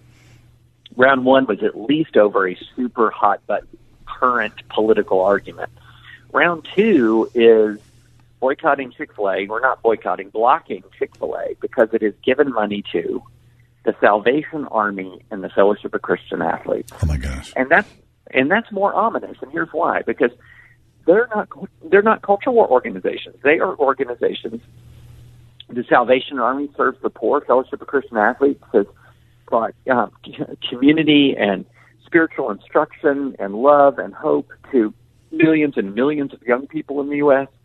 They're not fighting a culture war; they're just living out their Christianity, and so that's that's what makes this ominous. It's it's as if, as if part of the culture is saying organizations that are just living out their Christianity according to cr- traditional Christian precepts and ideas are no longer welcome in the American marketplace. Right. And so this is a new day, right? Uh, so if, if Chick fil A is on the front lines, then how many other organizations or churches or individuals are also going to be put upon because of this? Yeah, well, that's a great question. I mean, it, it's almost to the point now where how many how many businesses are one Google search away from facing their own acts of reprisal? Now, it's important to note that these acts are unconstitutional, uh, but you know it is difficult to sue. Now, Chick Fil A, of course, has the resources if it wants to to sue and win, but it is hard to summon up the resources to file lawsuits to beat back cities that want to ban businesses. It's sort of easier if the businesses sort of self censor if they stop giving to these Christian organizations, and that that to me is the the thing that is uh, per, you know particularly um, killing about this incident is it's not just the message it's sending to Chick Fil A; it's the message it's sending to an awful lot of other people. Hmm. Now, this the situation in San Antonio uh, gave me some hope. Now, and I haven't seen an update in the last couple days, but I think at the end of last week I saw that the governor of Texas was actually going to investigate the city council because he said, "Look, this has to, this is this is prejudicial." Do you know anything about the update on that? No, I don't know any recent updates, but yeah, there is going to be there is going to be an investigation, which is entirely right and proper because this is a discrimination on the basis of religion. Right. It is saying to the Chick Fil A Foundation, which is enjoys the the its its own constitutional rights, that it, its affiliates going to be punished because the Chick Fil A Foundation um, exercised a constitutional right. Now, interestingly enough, there's another case out in California that actually is going to help Chick Fil A, where an Obama judge turned back uh, an effort to dismiss a case brought by a conservative who was facing reprisal for his private conservative speech, uh, where uh, California school districts were not sending kids to field trips at his place of business because of his private speech. And they, an Obama appointee judge said those facts, if, if proven, would constitute unlawful retaliation. I see. Now, the irony is, David, that of course Chick fil A is going to be fine because they continue their excellent food and their excellent service. And they I- are part of the community. And if I wait in the drive-through, it has to be at least twenty-five minutes. Right. Uh, So Chick Fil A, you know, as an organization, is still uh, always going to be top notch. Um, this is a distraction, but uh, the odd thing is, people who would never darken the day, you know, in, inside of a Chick Fil A and their progressive uh, fist shaking politics, are also those same people who today might go, "Oh, Notre Dame is burning. What a shame. We've lost a cultural icon." Well, you know, yeah, it, that's that that is, you know, I think that there's an issue with Notre Dame, and that look, I mean, that is not just a, a religious uh, a religious symbol; it's a cultural symbol as well. It's a, it's something that anyone who's been to been connected with, and so I think that there are an awful lot of people who look at that and see it as a secular loss and not in the same way that Christians look at it and see it as the loss of one of the most ancient and enduring church churches in the world, that place that has blessed countless millions of people over the course of its history. But yeah, you know, I think that um, there are people who can appre- often appreciate the church in the abstract or appreciate some of the good things that the church can do, uh, such as build beautiful cathedrals or serve the most vulnerable people in society, but they despise the church for what it actually believes. We're talking to David French from the National Review. David, I want to change the subject for just a bit. I want to ask you about the Southern Poverty Law Center. Now, this is an organization that has yearly put out its uh, hate list. Has its hate list, and conservative groups, of course, populate this this uh, hate list. Um, and uh, but the Southern Poverty Law Center now, over the last what two weeks, has you know enjoyed a spot in the Washington Post, which I'm sure they never wanted, and that is all sorts of information about the inner workings of the center that are not making it look very good. Yeah, it's not just the Washington Post. It's been the New York Times, the L.A. Times, the New Yorker. I mean, it is under an an incredible amount of scrutiny for the first time nationally ever. Um, although, ironically enough, the Montgomery Advertiser, a, a local Montgomery, Alabama newspaper, exposed many of these same things in the years Southern ago. Poverty Law Center 25 years ago, Right. and the mainstream media didn't pay attention. But now the chickens are coming home to roost. I mean, it's being exposed as an organization that is not only mistreated conservative organizations over the years, labeling uh, Orthodox, you know, small O Orthodox Christian organizations hateful, or uh, naming mainstream conservative citizens as extremists. Um, it's not only been corrupt in that endeavor; it turns out that it has not even been in its own within its own walls living up to its ideals of racial justice. And so it's it's and it's also been a giant, enormous fundraising machine to a scandalous extent. And so people are waking up, and now what remains to be seen are these major progressive corporations and media entities um, that have previously relied on SPLC designations to make judgments about other people and groups. Will they continue to do so?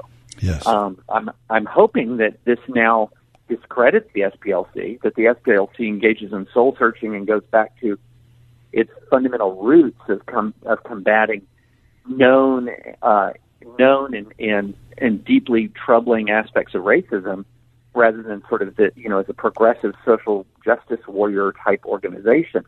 Eh, eh, but we'll see. And yeah, and uh, how does this happen? I mean, is this particular to 21st century? I mean, is this, is this always, you know, the social media boogeyman where it's someone, something like Southern Poverty Law Center or Julian Assange? You know, they start out as one thing and then they become something mm-hmm. else and they're, then they're lauded as either villains or heroes, depending upon your perspective. Well, I think Julian Assange was one thing the whole time. Yeah. I think he was. I think he was corrupt the whole time. Um, yeah, I mean, I do think that you know, if there's that power corrupts. I do think that greed corrupts. Uh, well, greed is corrupting inherently. I think that you know these these um, this is what we've seen happen is when an organization certain level of notoriety when and you combine that with the extreme polarization of our times that there's an awful lot of temptation towards mission creep. There's a temptation towards expanding the, the, the scope of the organization um, which brings in more dollars which brings more attention but then at the same time begins to tempt it away from its core mission and sort of tempt it into the corrupting partisanship of you know of our times. And so I think that this is something that a lot of organizations have to watch out for. Um, they're not all as yes. sort of powerful and, For sure, and right. potent as SPLC, but a lot of organizations need to be concerned about this. Yeah, and I appreciate that. I think that's a good word. Is that every organization, you know, even from the tiniest little nonprofit, this is your sign that you need to watch your own stuff and you need to make sure that your books are good and that you're doing what you say you're doing, especially for all the people who are entrusting their money to you. So I think that's very important. Um, on the other hand, David, when I think about how many media outlets and how many media figures have just taken the word of the Southern Poverty Law Center for the last 10 years in this hate group list, it makes me physically sick.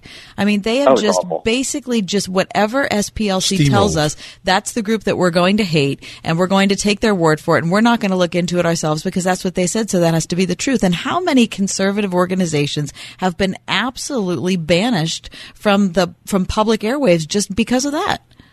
Well, and and it's not just that. It's you know people have been inspired to commit acts of acts of violence. This guy who went to try to murder people at Family Research Council several years ago in D.C.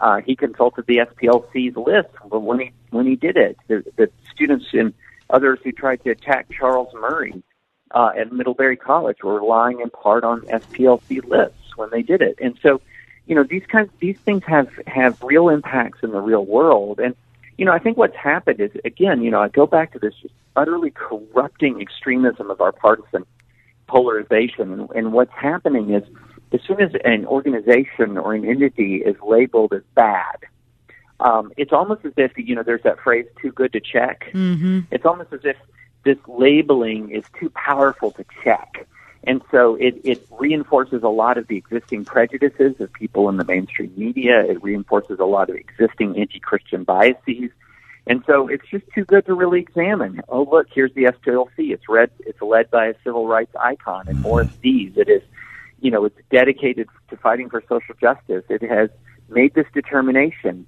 And so not many people went back and, and really examined the justifications to see if it was valid. Whereas the people who were labeled had started to finally fight back. And in one instance, they, SPLC was required to write or wrote a, a check for multiple millions of dollars to a Muslim, a British Muslim man who his entire purpose of his organization and his work was to combat Muslim extremism, and they had called him an anti-Muslim extremist. That's ironic. It surely is. Oh. Well, okay. So maybe the, the truth will come out, however uh, twisted and long times that it takes. The truth will finally be free. Yeah, well, it's coming out. It's just we'll see what the uh, what impact the truth has. I'm into that. Well, David, thanks for being with us. Always appreciate your uh, your time here with us. Thanks for having me. Much appreciated. Our pleasure. Thank you. David French, senior writer for National Review, a senior fellow at the National Review Institute. David French. We'll take a break, come back. Listen, I want to remind you that in just a little bit, uh, around 535 or so, Abby Johnson will be with us from the movie Unplanned, her incredible story live here on Word FM and WPIT. Okay, here's the deal. Mortgage rates went up this year, right? Wrong. If you're looking to lower your monthly payment or thinking of getting cash out of your home, mortgage rates are actually now the lowest in months but the clock's ticking. And at Cash Call Mortgage, there's no better time to take advantage than right now. Call us at 833-458-CASH. Speak with one of our refinance specialists today, and you may be able to lock in the lowest rates of the year before they're gone. We'll even get the process started without the upfront deposit other lenders still charge. That's 833-458-CASH. Refinance with Cash Call Mortgage today. Impact Mortgage Corp. DBA Cash Call Mortgage. NMLS ID 128231. Equal housing lender. Not licensed in all states, including New York. Call 855-657-9910 for licensing terms and restrictions. Don't let these low rates pass you by. All you need to get started is a phone. Dial 833-458-CASH. Again, 833-458-CASH. Refinance with Cash Call Mortgage today. Pella has done it again with a brand new series called Lifestyle. Wood windows and patio doors delivering solutions for real life. Performance redefined. Unbeatable energy efficiency, sound control, and value. Innovations like integrated blinds, shades, and security sensors. Unique solutions for every room with the best limited lifetime warranty for wood windows and patio doors. For a limited time, get 50% off installation, 12 months, no payments, no interest. Call 888-77-PELLA. PellaPittsburgh.com. Dentistry, in my opinion, shouldn't be a fear inducing experience. And it really, I think, goes a long way for patients when I'm able to develop that one on one relationship with them. Exceptional dentistry meets compassionate care at stockfamilydentistry.com. You know, I've spent a lot of time at Grove City College over the last, I don't know, year, year and a half. You know, my, my daughter's a student there. And, um, We've also had an opportunity to go up there with a lot of our guests who've spoken and been visitors from out of town. And one of the things that has constantly and consistently been um, a surprising pleasure to me is how diverse the student body is there. And you know, I, we think it's a Christian college; it has certain you know perspectives and certain uh, regulations, and all that's true. But not everybody there is the same. Not everybody there is the same from relig- religious perspective. Not everybody's the same there from a political perspective. It's true now that on college campuses across the country, many colleges are disinviting those who would have a different perspective sure. of the college's stated ideology. That runs anathema to what Grove City is mm-hmm. all about. Grove City is inclusive. Grove City welcomes different opinions. Grove City wants to sharpen iron with iron by engaging all people of faith.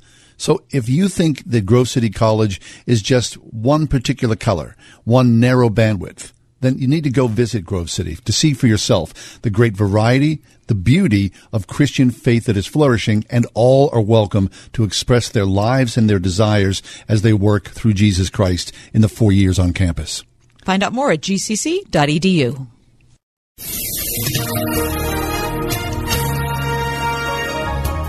Tonight will be a cold one for April. We'll have uh, skies turning out clear and the low will be 36. Then tomorrow looks to turn noticeably milder, but you'll see increasing clouds. The high will be 64. Tomorrow night we'll have mainly cloudy skies and a shower in spots. The low will be 53. Wednesday will be mostly cloudy with a mainly early shower. Milder still though with the high 68. With your AccuWeather forecast, I'm meteorologist Frank Strait.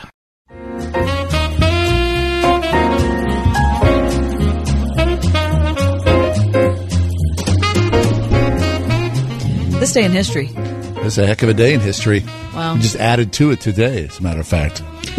Abraham Lincoln was assassinated in 1865. Yeah. The Titanic sank. 19, uh, 1912. Right. Talked about that last week. We did, and we said 1921. You Right. said 1921, and I said right, and then Yeah. all of a sudden the phone started ringing. Hey, like, hey, hey. Wait, you're both morons. Yeah. And then, of course, uh, today. I mean, what is it about this day that uh, has brought such calamity upon the world? Yeah. The good news about Notre Dame, which is what John's talking about, is that uh, the Washington Post reports that the iconic towers of the cathedral have been saved. So says French fire officials. Um, that the main structure is kept intact. Fox News says that. And uh, CNN reports that the fire is weakening, but two thirds of the cathedral roof is destroyed. One firefighter seriously injured. All right. Well, that's good news, I guess, in a, in a day of very bad news. We'll take a, a quick break. Listen, uh, Kath and I, we went and uh, saw the movie Unplanned last week, which we cannot recommend enough. You have to see it. Uh, it's a, a horrific film on on one uh, one stage, but a beautiful film as well. And so the the subject of that film, Abby Johnson, who is the founder and director of And Then There Were None, will join us in just a few minutes to tell her incredible story of eight years at the helm of Planned Parenthood. Stick around for that. Abby Johnson live in just a few minutes here on Word FM WPIT.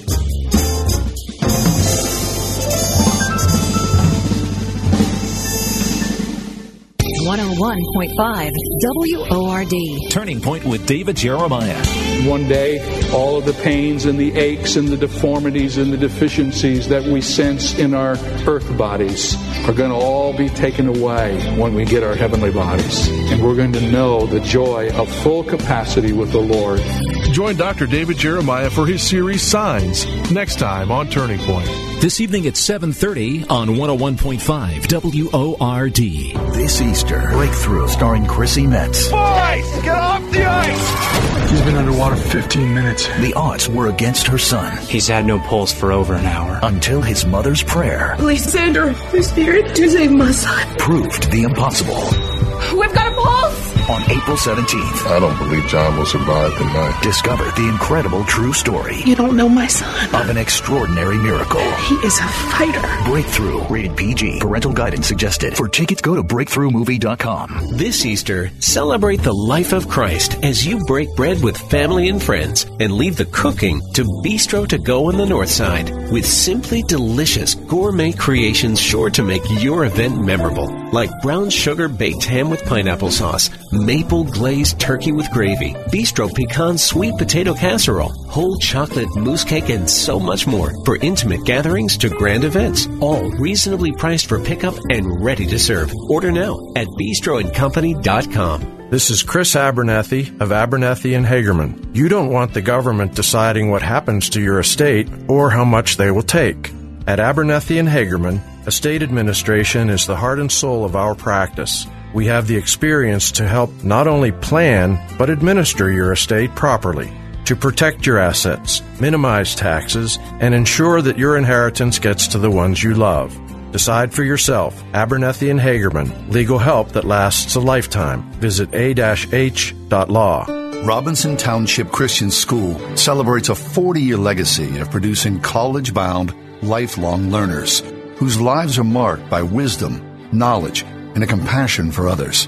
At the airport area's only K through 12 classical Christian school, students grow to love learning, think deeply, and communicate effectively from a biblical foundation.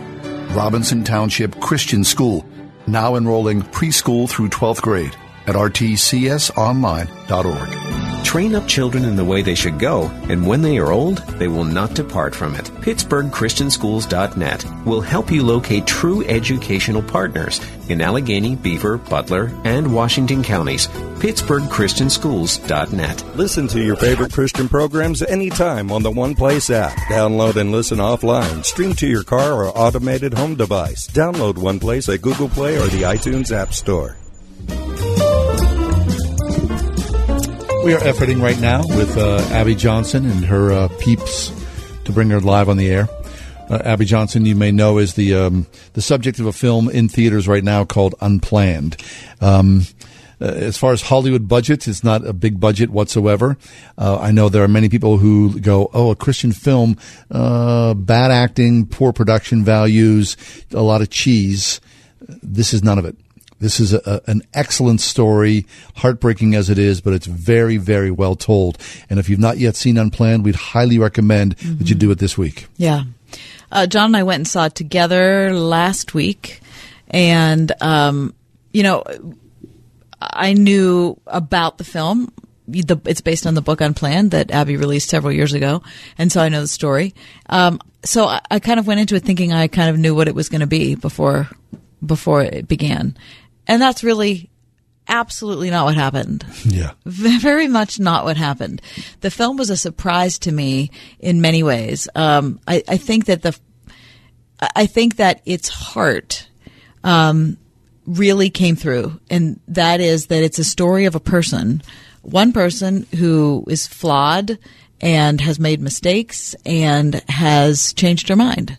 And look, shouldn't we be the kind of people that welcome those who screw up and change their mind. I mean, th- that's really, I mean, it's kind of like the Tiger like Woods. Yeah, it's kind of like the Tiger Woods story we talked about yesterday. You know, if we're all just going to, you know, be a morality club, what's the point? Well, there's no point. There's no point because none of us are moral enough. None of us are good enough. Right. What I would like to hear are real stories about real people who've encountered a real God. That's what I want to hear. And that's what Unplanned is about. Yeah.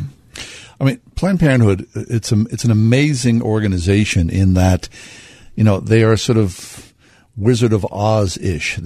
Pay no attention to the man behind the curtain. That they present themselves as one thing, and then just about everybody knows that that's a falsity, because what really goes on is that their profits are derived from killing babies mm-hmm. by the millions over many many years, and so, you know when a few years ago when uh, people went undercover and exposed, you know, the uh, Center for Medical Progress. Yes, the the body parts and all that. Still, Planned Parenthood they continue to thrive. And now with the release of the film uh, Unplanned, here's another picture of what Planned Parenthood would look like. Abby Johnson is with us. Abby is the founder and director of And Then There Were None. She worked for Planned Parenthood for eight years, working her way up through the ranks to become the clinic director, a clinic in Bryan, Texas. She was Planned Parenthood's Employee of the Year in 2008, but she walked away from her job after witnessing the abortion of a 13 week old fetus during an ultrasound guided abortion. As we said, we saw the film uh, last week, Unplanned, and happy to welcome Abby Johnson to the airwaves. Abby, how are you today?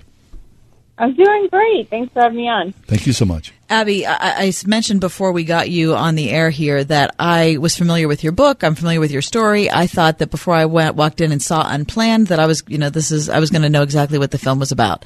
I was really surprised by the film. And the number one thing that surprised me is how it's just a real story about a real person, um, and you are that person. Is the heart of the film um, lovely to you when you sit back as just someone who's watching it and think, "Wow, that that's really my story"?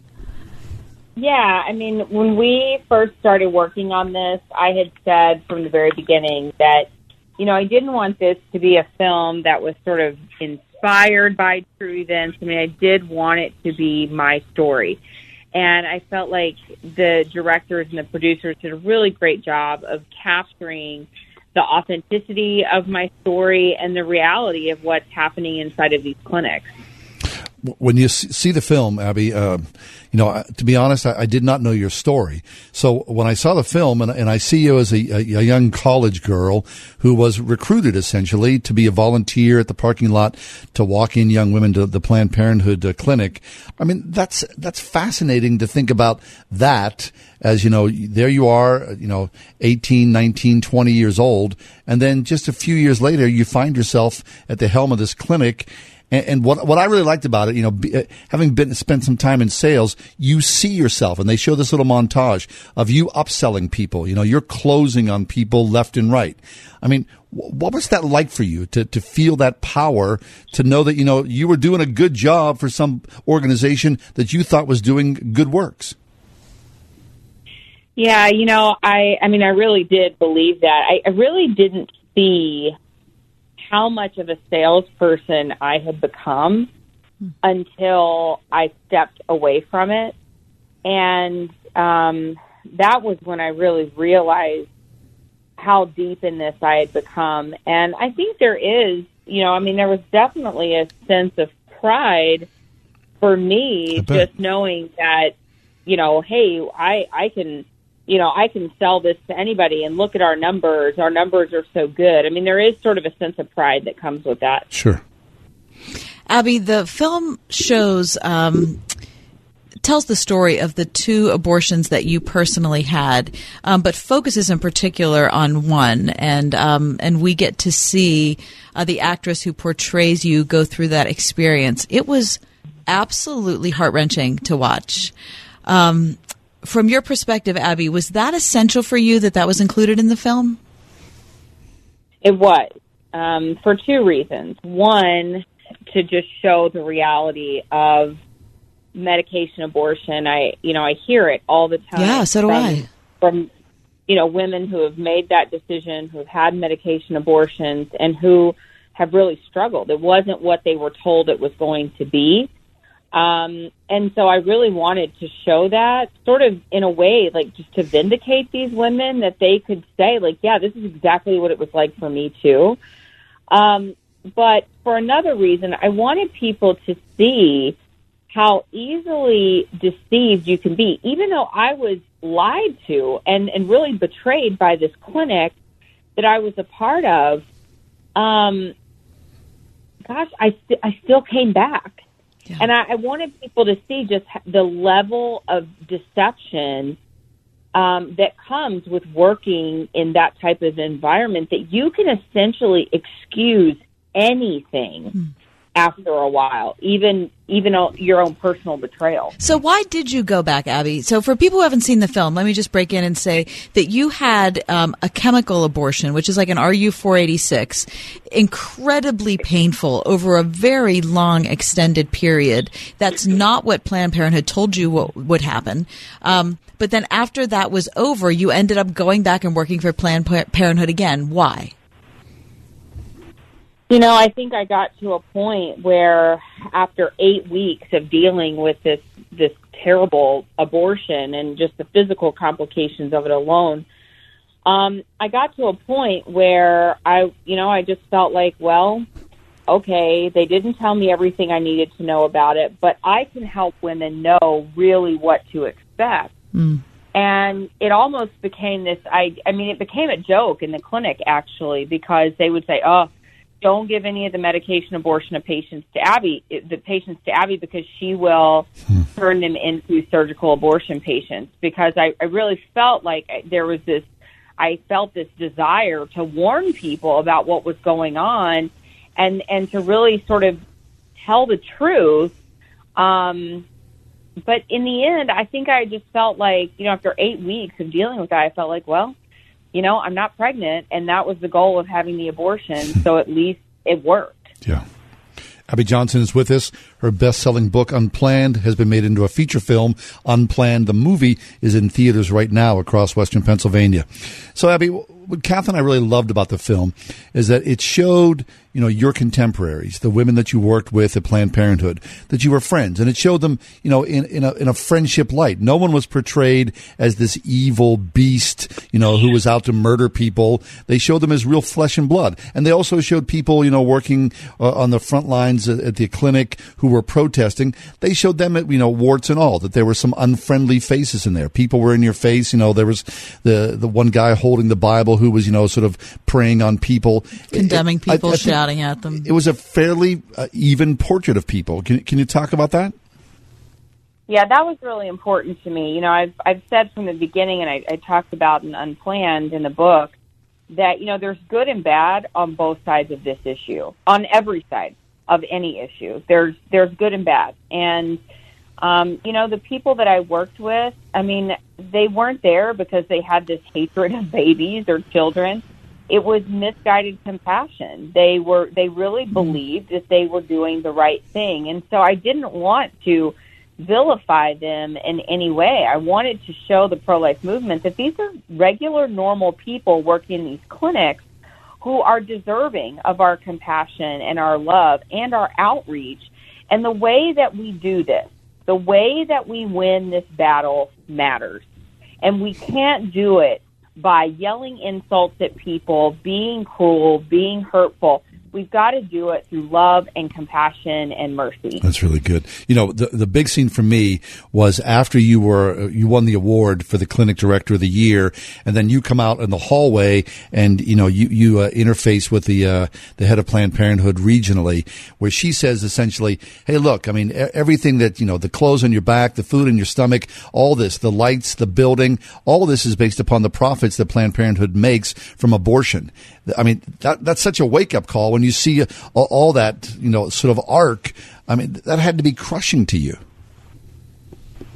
Yeah, I mean that was I was really at that point in time questioning what was going on. These abortion quotas, this this insane, I mean this insanely huge building we were building in order to perform abortions through the 6 month of pregnancy. I mean it was just all of this was sort of coming crashing down on me very quickly.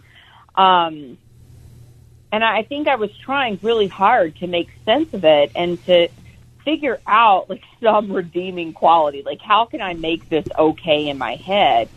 Um, but I, I think, you know, all of that was sort of just chipping away at the the callousness that that I had sort of become, this callous nature that I had I had become, and I think that that ultimately happened so that I would be able to really open my eyes to the ultrasound guided abortion and and know then that I had to leave. hmm Right. Abby, there's so much power in your story. I mean, I can't tell you how grateful I am to God that you were brave enough to just tell the real thing. Because the more we try to varnish who we have been and the more we try to varnish our own decisions, the less power there is in the actual story. And you have chosen to just say it. And I, good for you. I, I can't tell you how many lives you have changed just because you told your own story without having self protection be your number one priority? Well, my gosh, you know, you hope that anyone when when staring at the face of evil in that sort of way would would turn around and say, "I I just can't do this anymore." Yeah. Um, you know, you would hope that that would be the response. And I, I guess you know when we did this film, I, just, I really wanted people to know that it's okay to change your mind Yep. On even a really big issue, even something like abortion. It's okay to say, you know what? I've actually been thinking the wrong way about this, and now I'm going to do it. I'm going to think differently. You know, Yeah. and um, it, it's it's okay to to one day realize that you've been doing something wrong. You've been believing the wrong way, and that was what I really wanted to help people understand is that you don't have to hold on to a certain belief just because you've had it your whole life hmm. or because that's what your parents told you or whatever. I mean, be educated about what you believe. Know what you believe. And that's what I've been telling people who are pro choice. Like, just go see the film. You can still walk out and be pro choice, but my goodness, if if you're going to support something, know what it is that you support. That's good. I mean, you know, uh, from a guy's perspective, you know, watching, you know, the scenes with uh, your marriage, your husband going, well, I, I really don't like that you're working at Planned Parenthood, but I'll always love you. I still love you. Mhm. I mean, I dug that so much that, you know, he was, he was there with you. Yeah, and that you know, a lot of times people will ask him, you know, how did you do that? Why did you marry somebody who you know was was gosh doing something that you so oppose? He loves you. Um, and you know, his answer was, "Look, jobs are temporary, but I knew that I wanted to love her forever." And and that, I mean, God, isn't that what marriage is supposed to be? I mean, it's supposed to be love forever, and you're going to have different jobs. You're going to have differences of opinion. I mean, that's going to happen. But if you're really called to marry someone, then you've got to stick it out. I mean, through thick and thin, no matter what. Yeah. We're talking to Abby Johnson. Her story is the subject of the new movie Unplanned.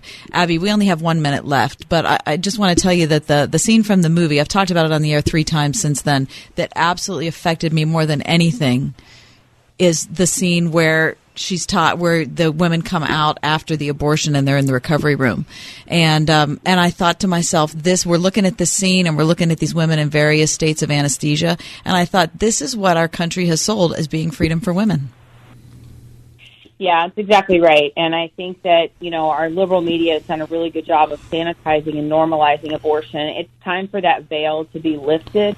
It's time for people to see the truth, and they will see that in this film, Unplanned. Excellent. Well, Abby, thanks an awful lot. We love the film. Greatly We appreciate you being with us today. Thank you so much for having me. Abby Johnson, the book and the movie Unplanned. Go see the movie this week, Unplanned.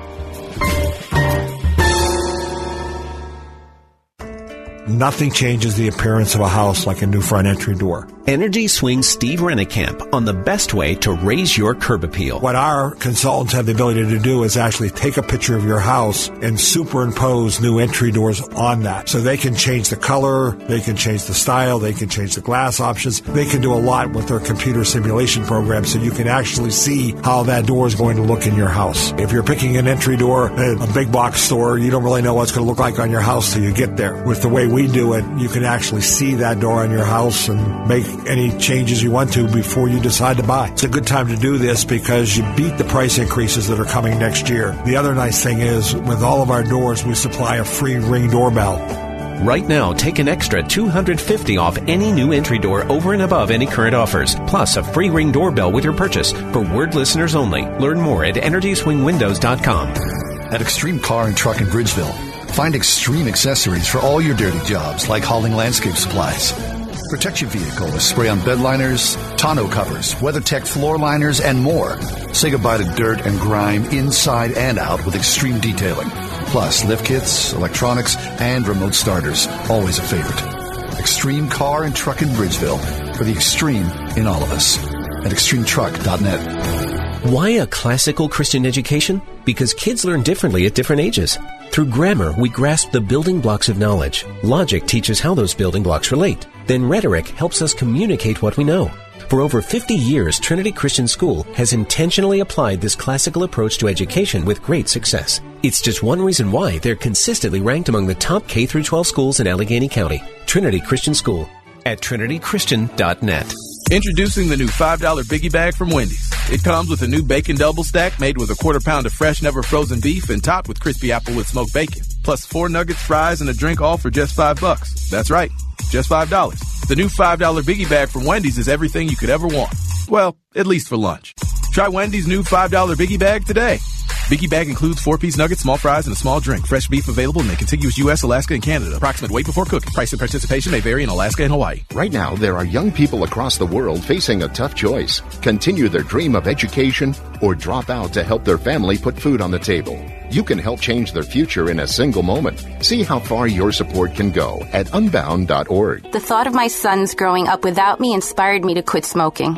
I talked to my doctors and then I threw away all my cigarettes, ashtrays, and lighters. I started exercising instead of smoking. Staying away from alcohol when I was first quitting was key.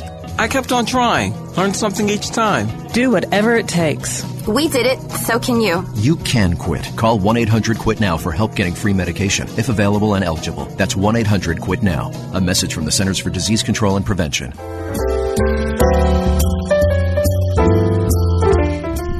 Well, that was interesting. I Hope you, that you enjoyed it as much as we did our time with Abby Johnson. Listen, it it's just so good, isn't it, to just see the actual thing, just a, a, real story. I mean, you know, all our conversation about Tiger Woods uh, that you see all over the place, not just in sports media, but the rest of the media today. People are talking about redemption. People are talking about subjects that, for those of us who follow Jesus, should be. That's our language. This is our language, right? And we're seeing it played yeah, out yeah. in culture all around us. This is a wonderful moment where we can talk about what redemption is. Um, part of redemption is the essential, an essential. Absolutely, you can't skip part of redemption.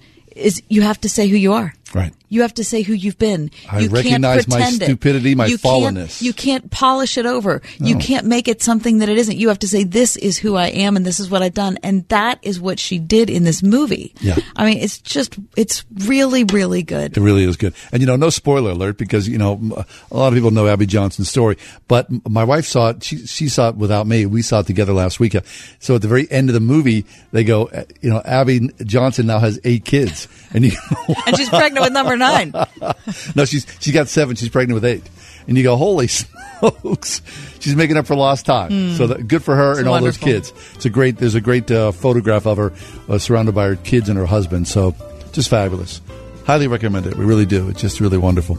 Hey, thanks for being with us. We, have had a, a jam packed show. We sure have. The podcast is up and running at iTunes or johnandkathyshow.com. Uh, we'll see you tomorrow. Have a great night. The Ride Home with John and Kathy a production of Salem Media Group. Three star general Michael J. Flynn, head of the Pentagon Intelligence Agency, knew all the government's dirty secrets. He was one of the most respected generals in the military. Flynn knew what the intel world had been up to, he understood its funding. He ordered the first audit of the use of contractors. This set off alarm bells. The explosive new documentary, Flynn, Deliver the Truth, Whatever the Cost, uncovers the facts behind this scandal. Flynn told the truth. He was the most dangerous person for Donald Trump to hire. I find out the worst enemy that I'm going to face in my life is right here in America. They took my assessment and they wanted me to change it. And I was like, I'm not changing it. They had to get rid of Flynn with in depth interviews, archival footage, and never before seen personal records of the man behind the headlines. I just felt like I was drowning. Flynn, deliver the truth, whatever the cost. Available now. Watch it today. Go to salemnow.com. Salemnow.com.